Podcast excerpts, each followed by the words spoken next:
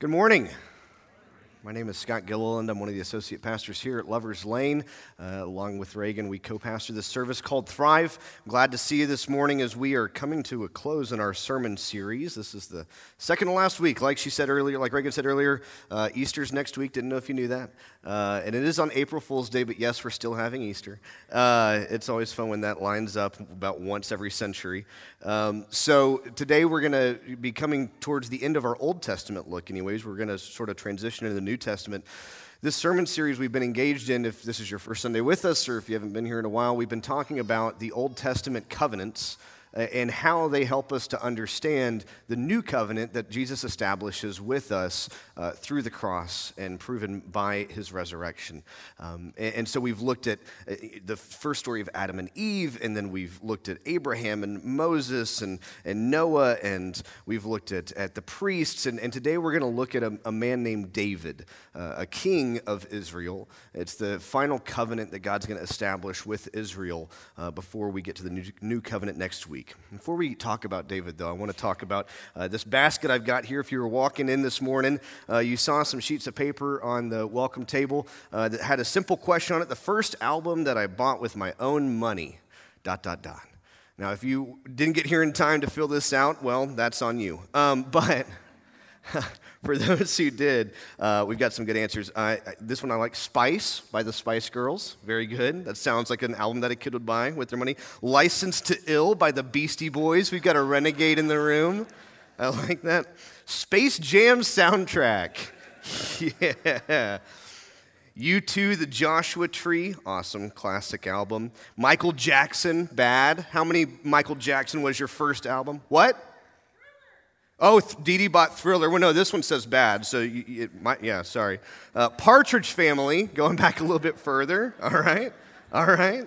They knew how to get down. Um, oh, someone was having a really rough mid 90s. Jagged Little Pill by Alanis Morissette. That's, that's tough. um, Elvis Presley. There were two that got repeated I thought was interesting. ACDC, Back in Black, two of you. Someone, somebody had some really you know, upset Christian grandmothers back in the day. Don't they sing about hell? You know.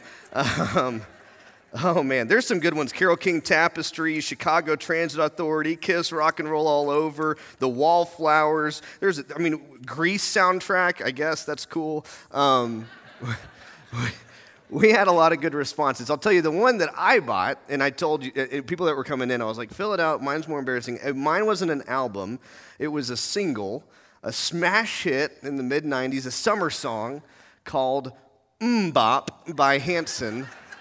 Uh, I wore that CD out, man. My poor grandparents. I made so I, went, I would spend my summers with my grandparents in Georgia. They were like 30 minutes away from the nearest Walmart. I made them drive me to go buy this single, and then I probably played it constantly in their house. I loved Hanson and I loved MMMBop so much. And then that next school year, this was like in 95 maybe i can't remember the exact year. Um, the uh, grapevine mills mall was opening. You know grapevine mills mall was like the it was a big deal. If you were here in dfw when it opened you know it was a big deal when it opened. It was the first of its kind kind of outlet mall. It was this huge loop thing. Mall walkers were really excited. And uh, and so, to, to, coincide with the opening, to really pump it up, they were going to bring out for a mall concert Hanson right? Which must have been the very last mall concert. I'm like, how are they still doing mall concerts? And they chose to do it on a Tuesday at like 10 a.m. because they're Hanson and they're the biggest thing in the world. And yeah, of course, we can do a mall concert on Tuesday at 10 a.m. People are going to show up. And so, you know, everyone at school is talking about this because, of course, they're the biggest thing ever. And, you know, oh, are you going? Yeah, I'm going to go. Yeah, you're going to go. Yeah, I'm going to go. And so I go into my parents. I'm going, Mom, Dad, guess what? Hanson's going to be at, at Grapevine Mills. Can I please go? And my mom's like, no. No, you can't go. Like my, my I was like, are you gonna skip school to go to a concert? You're you're in fourth grade, Scott. No, that's not going to happen. it's not gonna happen. And I was like, you guys are the worst. You're so lame. Literally everybody's gonna be at this concert. And they're like, not everybody's gonna be at this concert. Parents, you've been no, not everybody's gonna do it. Everyone's just saying it. They're not all doing it. But I'm telling you, everybody's no. Okay. So I go to school on that Tuesday and I walk into my classroom,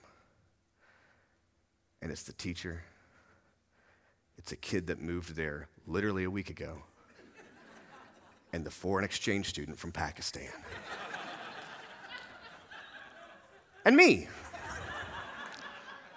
The teacher sees me walk in, like, is surprised, has this look of like actual surprise.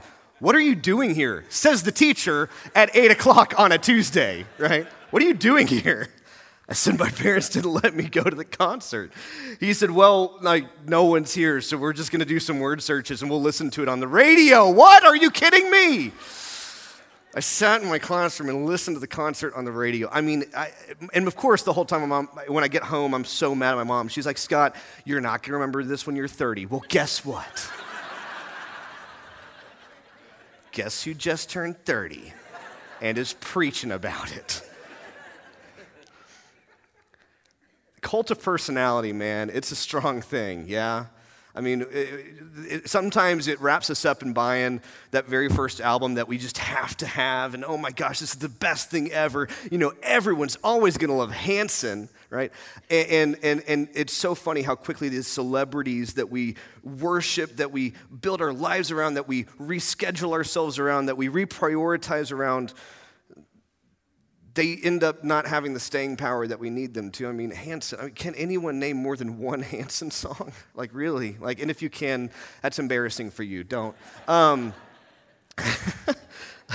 like, I can't tell you anything that Hanson's done since that single that I bought and that mall concert that I'm still fretting over. Um, and that's the way that celebrities go. They, they, they, they take so much of our, of our energy and our passion and our, our excitement, and, and they inevitably kind of fizzle and fade out. You know, it, it's really hard to, to occupy that space for long. Either they sort of fade into obscurity or they really disappoint us. They, they, they do something to break our trust. We love nothing more than to watch celebrities rise, but really we love to watch them fall, right? And, and, and, so, my question for us this morning you know, we had the kids walking in and parading with the palms, and maybe you have no idea what that's about in the Methodist Church, this is Palm Sunday, right? This is a, a, special Sunday in the Christian church. And it's a day when we remember Jesus' triumphant entry into Jerusalem one week, uh, or the week of, that he was going to be crucified, and, and, a week before he would be resurrected.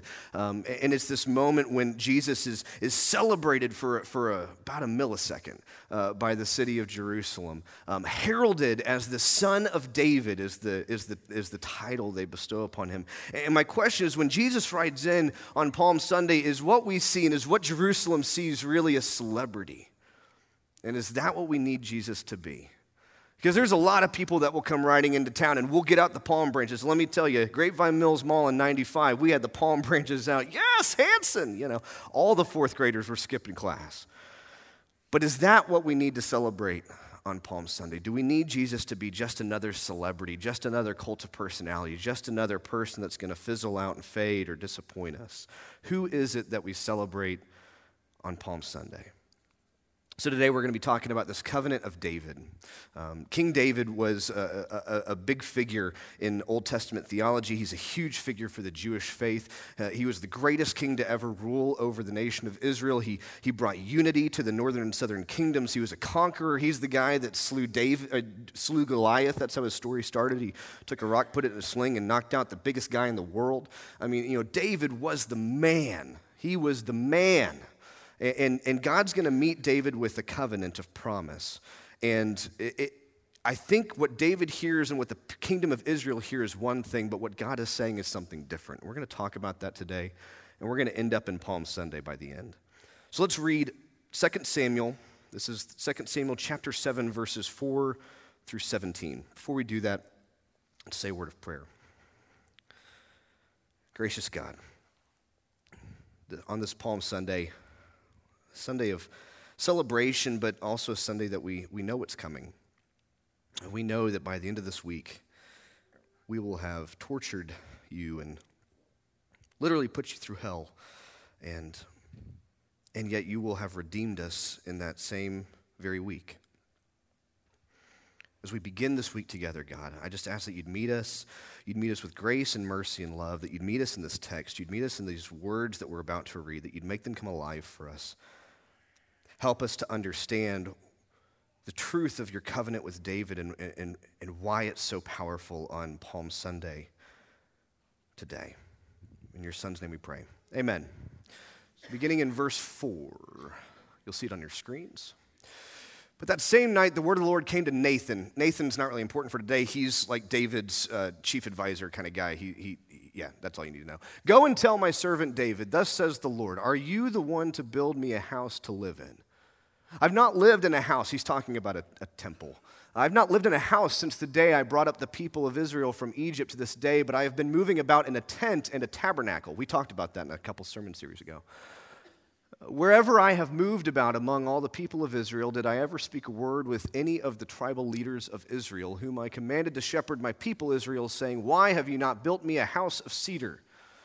Now, therefore, thus you shall say to my servant David, Thus says the Lord of hosts I took you from the pasture, from following the sheep, to be prince over my people Israel. And I have been with you wherever you went, and have cut off all your enemies from before you. David was very victorious in battle. And I will make for you a great name, like the name of the great ones of the earth. And I will appoint a place for my people Israel and will plant them, giving them you know, firm roots, firm foundations, so that they may live in their own place. They're going to have their own country, their own nation, and be disturbed no more. No one's going to attack you. And evildoers shall afflict them no more as formerly. From the time that I appointed judges over my people Israel, and I will give you rest from all your enemies. Sounds pretty good. Moreover, the Lord declares to you that the Lord will make you a house when your days are fulfilled and you lie down with your ancestors, I will raise up your offspring after you, who shall come forth from your own body, and I will establish his kingdom. So, this is where he's getting into the prophecy section. This is where Jesus enters. And he shall build a house for my name, and I will establish the throne of his kingdom forever. Okay, cool. I will be a father to him, and he shall be a son to me. When he commits iniquity, I will punish him with a rod such as mortals use with blows inflicted by human beings. But I will not take my steadfast love from him as I took it from Saul, whom I put away from before you, a previous king. Your house and your kingdom shall be made sure forever before me. Your throne will be established forever. In accordance with all these words and with all his vision, Nathan spoke to David. So, a little bit of background here to understand why this is important. Um, in, in the Old Testament, we see this back and forth between Israel and God, meaning the nation of Israel, um, crying out to God because, you know, keep in mind, this is, a, this is a fledgling nation surrounded by really big, powerful empires Egypt and Babylon and Assyria and Persia. And, and what they want more than anything is to be taken seriously. And if you're going to be taken seriously, what you need is a king right? You need a figurehead. You need someone who commands respect and power in the area. They say, God, we need a king. And God says, No, you've got me. You don't need a king. You've got me. God, we need a king. No, you don't. You really don't need a king. God, we need a king. We want a king. We need a king. And this back and forth happens over the course of chapters and books in the Old Testament until finally God says, Fine, fine. If you want a king, I'll give you a king. Now, the problem is that, that kings in, the, in these days are, are, different than kings that we think of today. Kings and queens today are kind of figureheads, right? There's not very many kings that have real, like, uh, you know, tangible power. Uh, back in these days, kings were, were God men, right? They, the, think of Pharaoh in Egypt. I mean, Pharaoh was thought to be God incarnate on the earth, a representative of, of the, the deity, right? So kings were more than just a figurehead. They were more than just someone to stand up and look nice for the pomp and circumstance.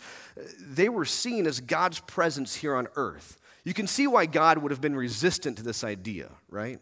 Especially for a nation that he's trying to lead. They say, We need a king, we need a king. Fine, I'll give you a king. And the best king that Israel ever got was King David. King David was brave, he was fearless, he fought Goliath, he fought and won battles, he brought prosperity to the, to the land, he brought unity to the land. Eh, eh, so much so that we'll find that, you know, hundreds of years later, hundreds and hundreds of years later, they're still waiting for this new son of David because that's how great David was. But David also had a dark side. You know, David liked being king. David had a bit of a problem with, with ego, right? Which you could understand if you were a king in the day and age when kings were kind of God men, right? When you're the king, I mean, that's, that's going to make you feel pretty good. David fell into kind of an ego trap. He liked being liked. He loved being loved. He liked his position. And, and here's the thing the first thought that runs through your, when you're king, if the first thought that runs through your mind is always you, that's a problem. You know, earlier we sang the song Hallelujah, which is one of my absolute favorite songs of all time. Our team did a great job with it. One of the verses um, that, that is lifted up, it, it's talking about the story of David a little bit in that song, if you, if you listen to the lyrics. And it says, You had your faith, but you needed proof. You saw her bathing on the roof, and her beauty in the moonlight overthrew you. You know, it's talking about David and Bathsheba, right? It's, it's talking about David seeing this, this beautiful woman uh, that, that is not his wife, that is actually married to another man, that he finds so beautiful that he's got to have her. And he's king, so he should be able to do whatever he wants, right? And so he, he sends her husband off to war to the very front lines, knowing he would die, so that she could be a part of his harem, right? So David's not a perfect person. In fact, David falls into this ego trap. He, he, he, thinks that being a king, uh, uh, he sort of takes this turn at one point, and it becomes a lot more about him than it becomes about his people. A really good king, their first thoughts is going to be you, not themselves. The first thought's going to be the people, not themselves. And that's the problem with, with cult of personality or the celebrity culture that we have, and that sometimes I think we apply to Jesus, is that celebrities don't really think about us, do they? Not really. You know, I mean, when they're on the camera, you know, who do you want to thank? I want to thank my fans. I got the best fans in the world. Oh, the fans. The fans make this great. You, think, you know, I just went and saw Game Night, the movie Game Night, uh, starring Jason Bateman. Really funny, by the way. Um, went and saw that last night with Reagan. I love Jason Bateman. I've seen all of his stuff. I love Arrested Development, one of the best shows ever made, hands down. I know for a fact Jason Bateman has never walked up going, I wonder how Scott's doing today. Like it just doesn't, it's, it's, it's nonsensical. It doesn't make sense. I don't think Jason Bateman's first thought when he wakes up is the fans. I really don't. Maybe I'm cynical. I think that they say thank you to the fans when the camera's in front of their faces, and maybe there's a part of them that really is thankful they have fans to support them. But I don't think they go, wake up and go to sleep every day thinking about me or you or any of us. And that's, to me, one of the problems with the celebrity culture is that celebrities, unfortunately, they're, they're going to fall into the ego trap. You know, their lives are really about them. And, and, and that's the way that their whole world is built up. And so, if Jesus becomes a celebrity, if Jesus becomes a king like David, if Jesus becomes this king whose only thoughts are really about himself and his own throne and, and how he can build himself up, well, that's, that's going to let us down eventually. How badly do we want a little K king? That's a question I've got for us today. How badly do we want a little K king. I think one reason that we turn to cults of personality, that we turn to celebrities to fulfill us, that we, we, we follow them so closely, we invest so much of our emotional energy in them and in their lives, is because we want these little K kings that we think are going to make us feel good. We want someone to celebrate. We want someone to put up on a pedestal. We want someone to wave a palm frond for. And the problem is, is like David, that if we keep turning to these little K kings, God knows this from the beginning, which is why he pushes it off. If we keep turning to these little K kings, we're going to be disappointed in the end. I don't care who it is. I don't care what political leader, what celebrity, what figurehead, what, what you know, community person, what uh, family member, what friend, whoever you are that, that, that you're putting up on a pedestal and saying, ah, good, I've got a little K king that I can worship and adore and I can fawn over and invest myself emotionally completely in they're, going they're either going to fizzle out or they're going to disappoint us at some point. It's just the way that life works. If we make our lives completely built around somebody that's a little K king, even if it's King David, it's the greatest king Israel had ever known. I mean, David was far from perfect. David was far from perfect. I think sometimes we accidentally treat Jesus like a little K king, where we were only really on Jesus' side until we feel like he surprises us, or he does something unexpected, or he does something that challenges us. And then we want to treat him like a celebrity and knock him off the pedestal, right? You know, who does, what does Jesus really know, anyways? Really? I mean, come on, you know. I think we need to treat Jesus like the king that he really is because when we do, when we allow Jesus to be the king that he really is, we allow him to be a capital K king, uh, uh not just a celebrity, someone that we can trust in and follow long term. Um, it's going to change the way that we understand our faith. Now, Jesus rides into Jerusalem in just a second. He rides into Jerusalem in Matthew chapter 21. And the people there, they're looking for a little K king again. They're looking for the new King David. They're looking for someone to put all their faith in. They're looking for someone to put up on a pedestal who's going to uh, bring them glory, who's going to bring their country glory, uh, someone who's going to be just like David was. They got the good old days syndrome, right? You ever have the good old days syndrome? Um, whenever you lose your little K king, a lot of times you get a good old days syndrome. Matthew 21, Jesus rides into town on the back of a colt, And everyone in town hears that the son of David is coming. Son of David is coming. That's a big thing for the Jewish people. The son of David has been prophesied. They've been waiting for him for hundreds of years. They're sitting under Roman thumb. They're sitting, un, they're sitting under oppression. They're, they're, they're sitting under injustice, and they're going to have a King David that's going to come, bring justice to the land, who's going to uh, free them from their oppression, who's going to take out Rome just like David took out Goliath, right? Doesn't that sound exciting? Don't you want someone like this? This sounds good. In fact, people start getting worked up before he even gets there. Let's all work ourselves up. Everybody, let's start clapping our hands. Everybody gets excited. Yeah? No, no, I'm serious. Clap your hands. Yeah? We're, we're getting excited. And we're Son of David, Son of David, Son of David, Son of David. Really loud, Son of David. Really loud. Come on. Come on. Really loud. Really loud. And then he walks in. Wait, that guy. Literally, this is how the scene goes. Let's read it together. Matthew 21, verses 7 through 13. Tell me I'm wrong. They brought the donkey and the colt and put their cloaks on them, and he sat on them. A very large crowd spread their cloaks on the road, and others cut branches from the trees and spread them on the road.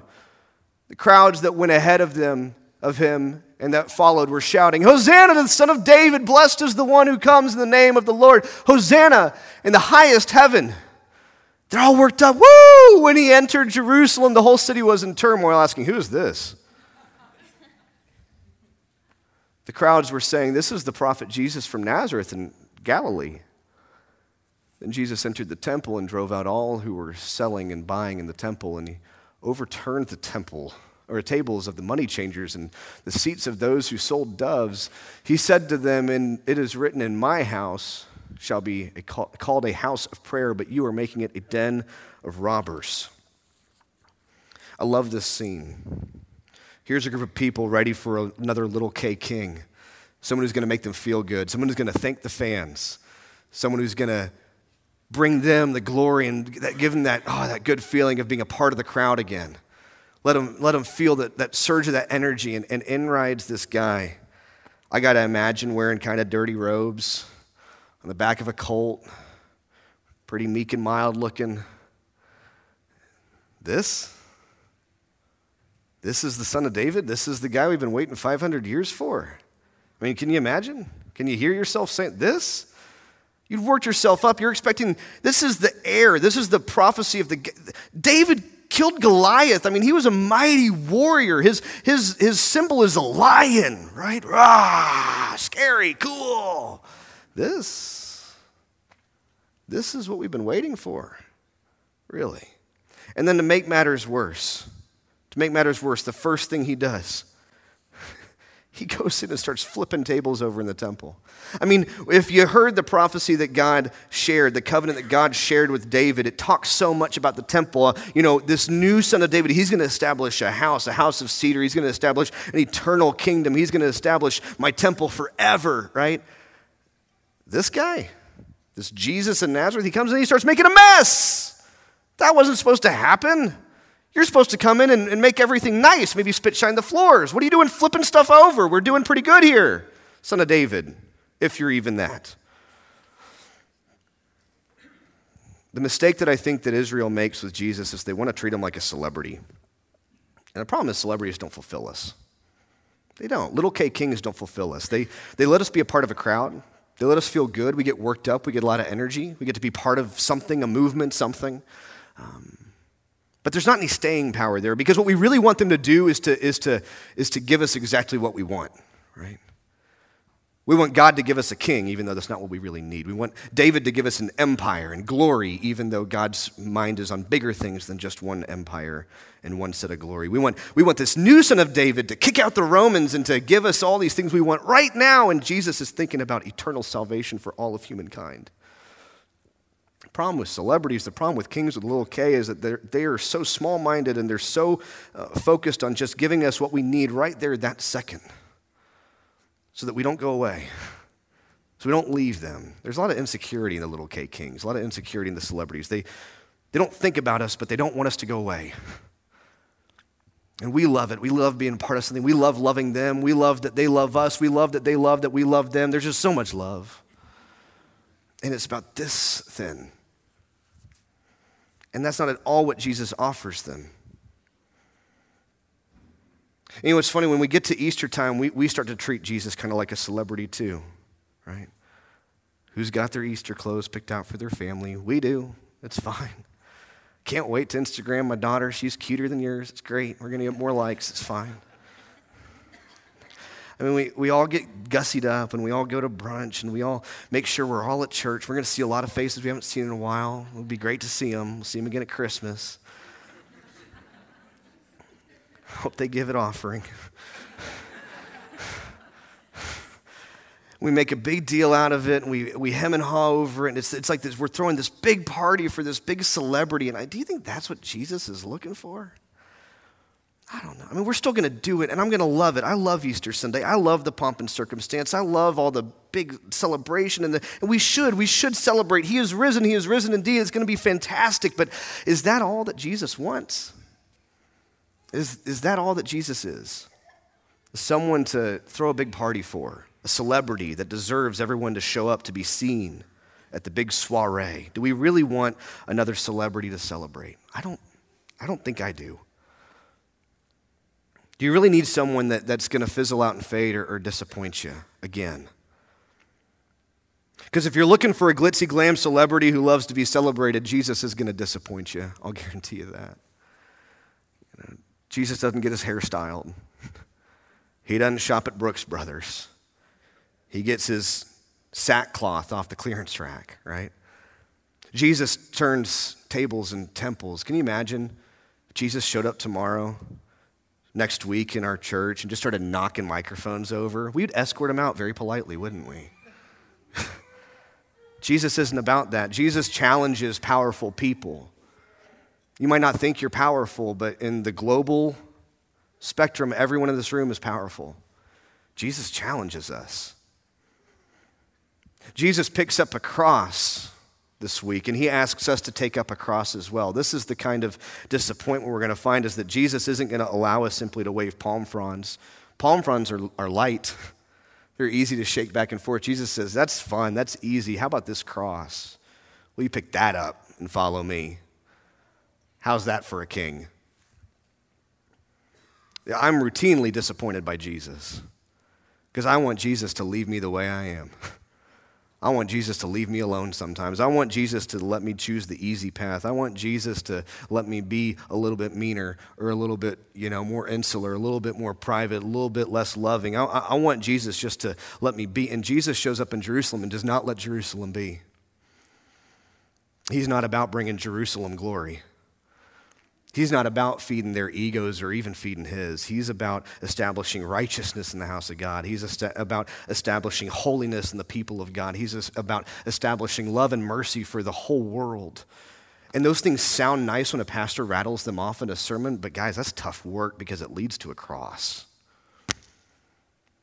That's tough work. And so this Sunday, this Palm Sunday, I'm putting down my palm branches for a second. And I'm really considering who am I celebrating? On Palm Sunday? Who am I actually ready to follow? Who am I calling king with a capital K? Am I looking for a, a, a, thin celebrity Jesus that lets me get dressed up and go to church and feel good about myself and go home? Or am I looking for some depth and some meat in a real Jesus Christ who is going to challenge me more than anything else in this world, who will never disappoint me, unlike anything else in this world, and who will lead me to a cross that will change my life forever? This Palm Sunday, our church is feeling challenged by this Jesus. We're feeling challenged not to just sit in the celebration, but to actually do something to follow this capital K King. At this point, I want to invite uh, Justin Irwin and his father, Mike, and I'm going to ask Reagan to come up as well. I want to introduce them to you as they're, as they're coming up to the stage. Justin is a, a high school junior um, he goes to Stoneman Douglas High School in Parkland, Florida. Um, he was there um, on the day of the shooting, happened recently, and one of his close friends was killed in the shooting. Justin, thanks for being here. Mike, thanks for being here. Justin and his father uh, have come to Dallas, Texas, all the way to Dallas, um, to be with us today and this evening for an event that we're calling Parkland Moves Us here at Lovers Lane. Um, we started this event, we started planning this event in response to the Parkland shooting um, because I don't know if you're like me, but I'm sick and tired of thinking and praying, and I would like for us to actually be able to do something, anything as a community to address this stuff. Um, I was sharing with some people yesterday at, at the march that I've been a reverend for three years now almost, and I have preached eight sermons following mass shootings. And, and I, I just don't know what else to say on the subject, quite honestly.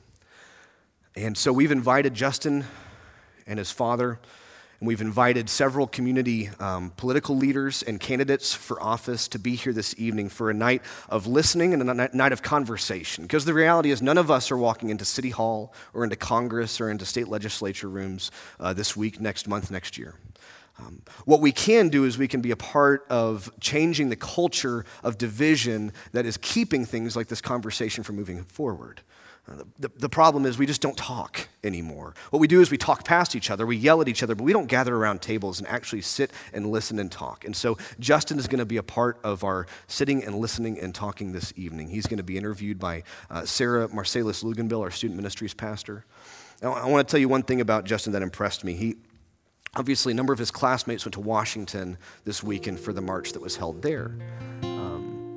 And I was talking to Sarah, and she said, You know, it was the, it was the most interesting thing. Um, Justin told me that he didn't feel led by God to go to Washington, that he had classmates who were going, but that just, it didn't feel right to him. But then when Sarah reached out to him, we have a church member who there's a connection. It's one of those like six degrees of Kevin Bacon thing. You know, it's a God movement kind of thing. Sarah reaches out to Justin and says, Would you come and, and be with us at Lover's Lane? Would you be a part of this night of holy conversation and listening? Could we hear from you? And could you help bless us with this event? And Justin said, Yeah. And he said, Not only, yeah, like I feel like God is calling me to be there tonight. So Justin and his father have followed God's calling to be with us this evening. And I hope, I hope that all of you, whatever you have going on tonight from 5 to 7, if you can cancel it, cancel it. If you're not doing anything, get out of your sweatpants and come back up to church okay? We have childcare. Someone say amen. we have childcare, so there's that. Um, it's going to be, a, a, a, like I said, a night of holy conversation, holy listening. Um, this is not a night about having an agenda. We're going to hear from a myriad of voices. We're going to hear from a myriad of leaders who are going to have very different takes on, on what we should do moving forward. The point of tonight is that we actually have conversation that we actually talk about this, that we sit in our room and we talk, and more importantly, we, we listen to the hearts of other people to understand how, how we can do something moving forward together because this has to stop. Amen? At this time, I'd like for us to pray over Justin and his father in this evening.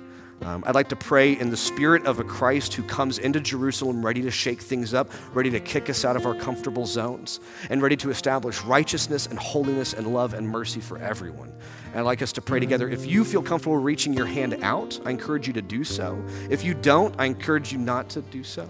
Um, that's okay too.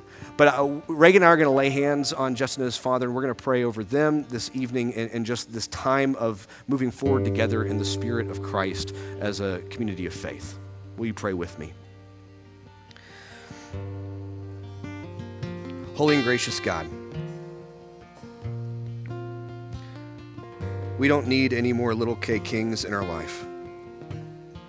We don't need another celebrity in our life. What we need what we need is a Lord and Savior. We need a capital K King who can lead us in righteousness and in holiness and in love and in mercy when it's difficult, when it costs us something. God, we need you today as the people of Lover's Lane, as this evening we engage in a dialogue around a very sensitive subject. God, we need you to fill this space and to fill our hearts and our minds and our ears and our mouths we need you to allow us to listen with open ears and open hearts. We need you to, we need you to guide our conversations so that we can talk with people and not just at people. God, we need you to inspire us, to inspire others, to, to lead a, a shift in our culture a culture of division, a culture of violence, a culture of anonymity, a culture of isolation. God, that's what the church's work is. God, I ask that you would bless Justin and his father Mike, that you would you would bless their time here, that you would not just bless their travels and their safety while they're here, but God, that you would bless their presence, bless their voices, what they represent, who they represent. God, I'd ask that you'd give Justin the courage to speak in front of a bunch of faces he doesn't know, to share openly and honestly and from the heart. God, I ask that you would allow us to receive that with openness and gratitude. And God, I ask that when we leave this place this morning and we leave this place this evening, that we would take the mindset of being culture changers with us, that we would know we serve a capital K king, that we serve the same Christ who rode into Jerusalem in dirty rags and on a colt, who went into a temple and turned the tables over, who walked through this week and ended up on a cross, and who rose from an empty tomb.